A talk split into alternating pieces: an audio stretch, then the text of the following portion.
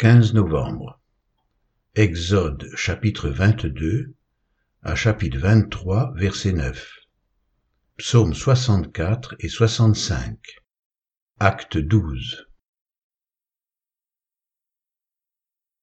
Exode 22 à 23 verset 9. Si un homme dérobe un bœuf ou un agneau, et qu'il l'égorge ou le vende, il restituera cinq bœufs pour le bœuf et quatre agneaux pour l'agneau. Si le voleur est surpris dérobant avec effraction, et qu'il soit frappé et meurt, on ne sera point coupable de meurtre envers lui. Mais si le soleil est levé, on sera coupable de meurtre envers lui. Il fera restitution. S'il n'a rien, il sera vendu pour son vol. Si ce qu'il a dérobé, bœuf, âne ou agneau se trouve encore vivant entre ses mains, il fera une restitution au double. Si un homme fait du dégât dans un champ ou dans une vigne, et qu'il laisse son bétail paître dans le champ d'autrui, il donnera en dédommagement le meilleur produit de son champ et de sa vigne. Si un feu éclate et rencontre des épines, et que du blé en gerbe ou sur pied ou bien le champ soit consumé, celui qui a causé l'incendie sera tenu à un dédommagement. Si un homme donne à un autre de l'argent ou des objets à garder, et qu'on les vole dans la maison de ce dernier, le voleur fera une restitution au double dans le cas où il serait trouvé. Si le voleur ne se trouve pas, le maître de la maison se présentera devant Dieu pour déclarer qu'il n'a pas mis la main sur le bien de son prochain dans toute affaire frauduleuse concernant un bœuf, un âne, un agneau, un vêtement ou un objet perdu au sujet duquel on dira c'est cela, la cause des deux parties ira jusqu'à Dieu. Celui que Dieu condamnera fera à son prochain une restitution au double. Si un homme donne à un autre un âne, un bœuf, un agneau ou un animal quelconque à garder, et que l'animal meurt, se casse un membre ou soit enlevé, sans que personne l'ait vu, le serment au nom de l'Éternel interviendra entre les deux parties, et celui qui a gardé l'animal déclarera qu'il n'a pas mis la main sur le bien de son prochain. Le maître de l'animal acceptera ce serment, et l'autre ne sera point tenu à une restitution. Mais si l'animal a été dérobé chez lui, il sera tenu vis-à-vis -vis de son maître à une restitution. Si l'animal a été déchiré, il le produira en témoignage, et il ne sera point tenu à une restitution pour ce qui a été déchiré. Si un homme emprunte à un autre un animal et que l'animal se casse un membre ou qu'il meurt, en l'absence de son maître, il y aura lieu à restitution. Si le maître est présent, il n'y aura pas lieu à restitution. Si l'animal a été loué, le prix du louage suffira. Si un homme séduit une vierge qui n'est point fiancée et qu'il couche avec elle, il paiera sa dot et la prendra pour femme.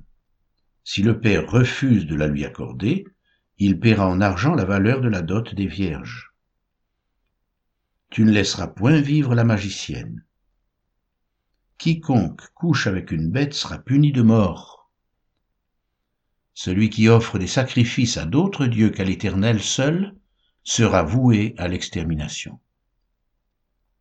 Tu ne maltraiteras point l'étranger, et tu ne l'opprimeras point, car vous avez été étrangers dans le pays d'Égypte.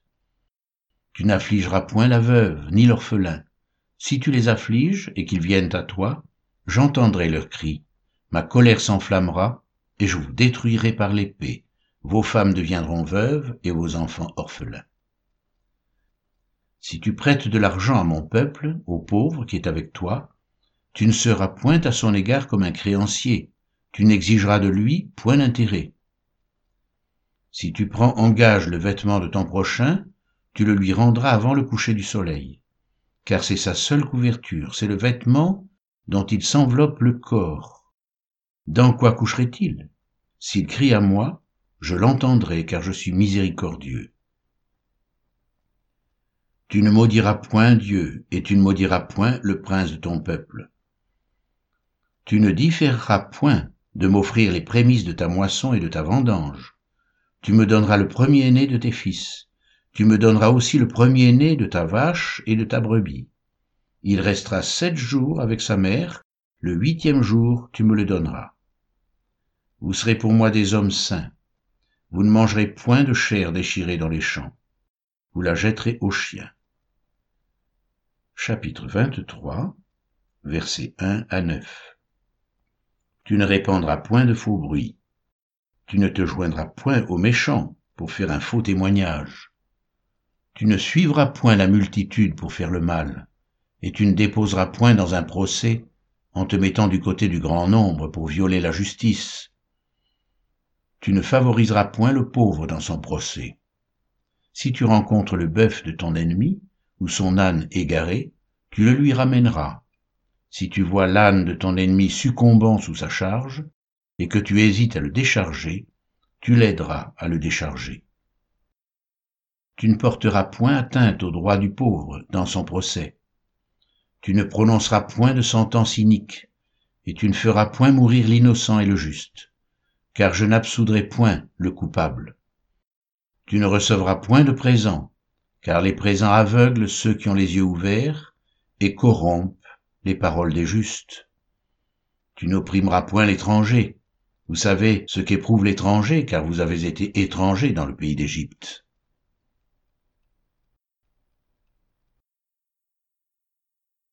Psaume 64 Au chef des chantres, Psaume de David. Ô Dieu, écoute ma voix quand je gémis. Protège ma vie contre l'ennemi que je crains. Garantis-moi des complots des méchants, de la troupe bruyante des hommes iniques. Ils aiguisent leur langue comme un glaive. Ils lancent comme des traits leurs paroles amères pour tirer en cachette sur l'innocent. Ils tirent sur lui à l'improviste et n'ont aucune crainte. Ils se fortifient dans leur méchanceté. Ils se concertent pour tendre des pièges. Ils disent qui les verra. Ils méditent des crimes. Nous voici prêts, le plan est conçu. La pensée intime, le cœur de chacun est un abîme. Dieu lance contre eux ses traits. Soudain, les voilà frappés. Leur langue a causé leur chute. Tous ceux qui les voient secouent la tête. Tous les hommes sont saisis de crainte. Ils publient ce que Dieu fait et prennent garde à son œuvre. Le juste se réjouit en l'Éternel et cherche en lui son refuge. Tous ceux qui ont le cœur droit se glorifient. Psaume 65 Au chef des chantres, psaume de David, cantique. Avec confiance, ô Dieu, on te louera dans Sion et l'on accomplira les vœux qu'on t'a faits. Ô toi qui écoutes la prière, tous les hommes viendront à toi. Les iniquités m'accablent, tu pardonneras nos transgressions. Heureux celui que tu choisis et que tu admets dans ta présence, pour qu'il habite dans tes parvis. Nous nous rassasirons du bonheur de ta maison, de la sainteté de ton temple. Dans ta bonté tu nous exauces par des prodiges, Dieu de notre salut espoir de toutes les extrémités lointaines de la terre et de la mer. Il a fermi les montagnes par sa force, il est saint de puissance. Il apaise le mugissement des mers, le mugissement de leurs flots et le tumulte des peuples. Ceux qui habitent aux extrémités du monde s'effraient de tes prodiges. Tu remplis d'allégresse l'Orient et l'Occident. Tu visites la terre et tu lui donnes l'abondance, tu la combles de richesses. Le ruisseau de Dieu est plein d'eau. Tu prépares le blé quand tu la fertilises ainsi. En arrosant ses sillons, en aplanissant ses mottes, tu la détrempes par des pluies, tu bénis son germe. Tu couronnes l'année de tes biens et tes pas versent l'abondance. Les plaines du désert sont abreuvées, et les collines sont saintes d'allégresse. Les pâturages se couvrent de brebis, et les vallées se revêtent de froment. Les cris de joie et les chants retentissent.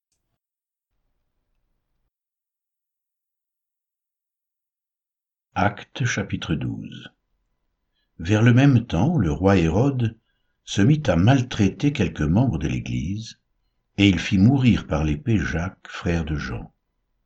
voyant que cela était agréable aux Juifs, il fit encore arrêter Pierre.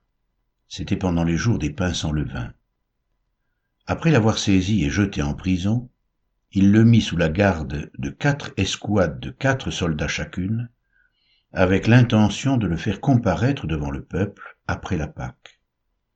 Pierre donc était gardé dans la prison, et l'Église ne cessait d'adresser pour lui des prières à Dieu. La nuit qui précéda le jour où Hérode allait le faire comparaître, Pierre, lié de deux chaînes, dormait entre deux soldats, et des sentinelles devant la porte gardaient la prison. Et voici, un ange du Seigneur survint, et une lumière brilla dans la prison. L'ange réveilla Pierre en le frappant au côté et en disant Lève-toi promptement. Les chaînes tombèrent de ses mains, et l'ange lui dit Mets ta ceinture et tes sandales. Et il fit ainsi. L'ange lui dit encore Enveloppe-toi de ton manteau, et suis-moi. Pierre sortit et le suivit, ne sachant pas que ce qui se faisait par l'ange était réel, et s'imaginant avoir une vision. Lorsqu'ils eurent passé la première garde, puis la seconde, ils arrivèrent à la porte de fer qui mène à la ville, et qui s'ouvrit d'elle-même devant eux. Ils sortirent et s'avancèrent dans une rue. Aussitôt, l'ange quitta Pierre.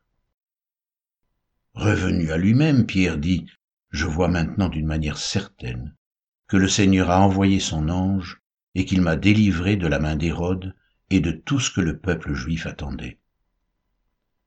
Après avoir réfléchi, il se dirigea vers la maison de Marie, mère de Jean, surnommée Marc, où beaucoup de personnes étaient réunies et priaient. Il frappa à la porte du vestibule, et une servante nommée Rhode s'approcha pour écouter. Elle reconnut la voix de Pierre, et, dans sa joie, au lieu d'ouvrir, elle courut annoncer que Pierre était devant la porte. Ils lui dirent, Tu es folle. Mais elle affirma que la chose était ainsi. Et ils dirent, C'est son ange. Cependant Pierre continuait à frapper. Ils ouvrirent, et furent étonnés de le voir. Pierre, leur ayant de la main fait signe de se taire, leur raconta comment le Seigneur l'avait tiré de la prison, et il dit, Annoncez-le à Jacques et aux frères. Puis il sortit et s'en alla dans un autre lieu. Quand il fit jour, les soldats furent dans une grande agitation pour savoir ce que Pierre était devenu. Hérode s'étant mis à sa recherche et ne l'ayant pas trouvé, interrogea les gardes et donna l'ordre de les mener au supplice. Ensuite il descendit de la Judée à Césarée pour y séjourner. Hérode avait des dispositions hostiles à l'égard des Tyriens et des Sidoniens, mais ils vinrent le trouver d'un commun accord, et après avoir gagné Blaste, son chambellan, ils sollicitèrent la paix parce que leur pays tirait sa subsistance de celui du roi. Un jour fixé, Hérode, revêtu de ses habits royaux et assis sur son trône, les harangua publiquement. Le peuple s'écria voix d'un Dieu et non d'un homme. Au même instant, un ange du Seigneur le frappa parce qu'il n'avait pas donné gloire à Dieu, et il expira, rongé des vers. Cependant la parole de Dieu se répandait de plus en plus, et le nombre des disciples augmentait. Barnabas et Saul, après s'être acquittés de leur message, s'en retournèrent de Jérusalem, emmenant avec eux Jean, surnommé Marc.